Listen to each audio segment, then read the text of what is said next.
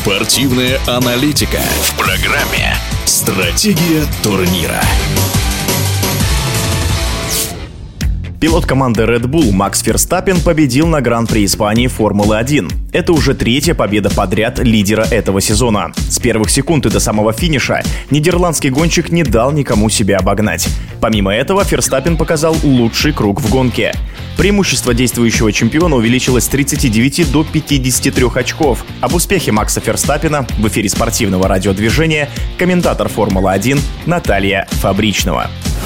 После Гран-при Испании болельщики действительно несколько приуныли, потому что все мы любим интригу в спорте, все мы любим борьбу колесо в колесо за чемпионский титул до самого последнего этапа. И боюсь, что да, в этом году нам такого можно не ждать, потому что преимущество Макса Ферстаппина просто какое-то колоссальное. Остается только надеяться, что порой даже 8-7 десятых секунды, которые Макс привозил всем остальным соперникам с круга, это лишь особенности Барселоны конкретно, ну и Макс Ферстаппин на этой трассе. В качестве повода повода для оптимизма могу назвать форму Мерседеса. Мерседес та команда, которая, в отличие, к сожалению, от э, красной команды от Скудери и Феррари, Мерседес прибавляет от гонки к гонке, и это не та команда, которая успокоится даже в том случае, если они не борются за Кубок конструкторов, если они начнут отбирать победы у Макса Верстаппина, это уже будет большое достижение в сравнении с тем, с чем они начинали сезон, да, с какой машиной. Поэтому вся надежда с точки зрения интриги, может быть, если не в чемпионатах даже, да, если говорить и про Кубок конструкторов, и про личный зачет, я не вижу, кто бы мог э, Максу Ферстаппину сейчас навязать какую-то борьбу, ну разве что Серхио Перес, партнер по команде, где-то соберется и перестанет совершать какие-то порой даже нелепые, что ли, ошибки и заваливать квалификации, нервничать и потом пытаться исправить все это в гонке.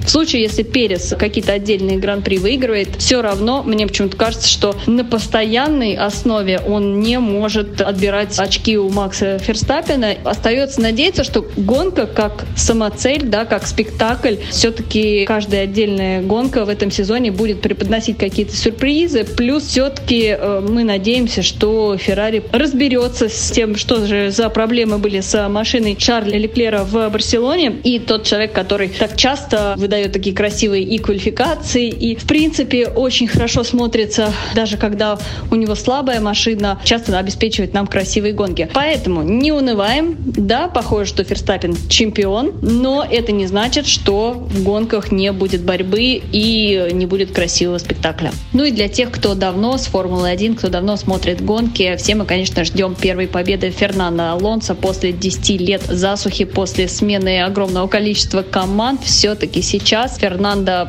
просто в сумасшедшей форме с точки зрения того, как он мотивирован, как он расслаблен одновременно и в то же время какого уровня это профессионал. Поэтому Фернандо Алонсо — это имя и Фернандо Алонсо на той машине, которая может бороться за подиумы. Пусть не в каждой гонке, но все-таки Астон Мартин тоже прогрессирует. Астон Мартин э, команда с нормальным бюджетом и похоже, что с нормальным микроклиматом внутри команды самой. Поэтому одна из основных, мне кажется, помимо всех остальных, одна из основных интриг этого сезона, когда, я не говорю если, но когда произойдет первая победа Фернандо Алонсо в команде Астон Мартин после 10 лет без побед.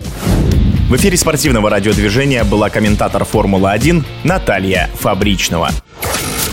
Стратегия турнира.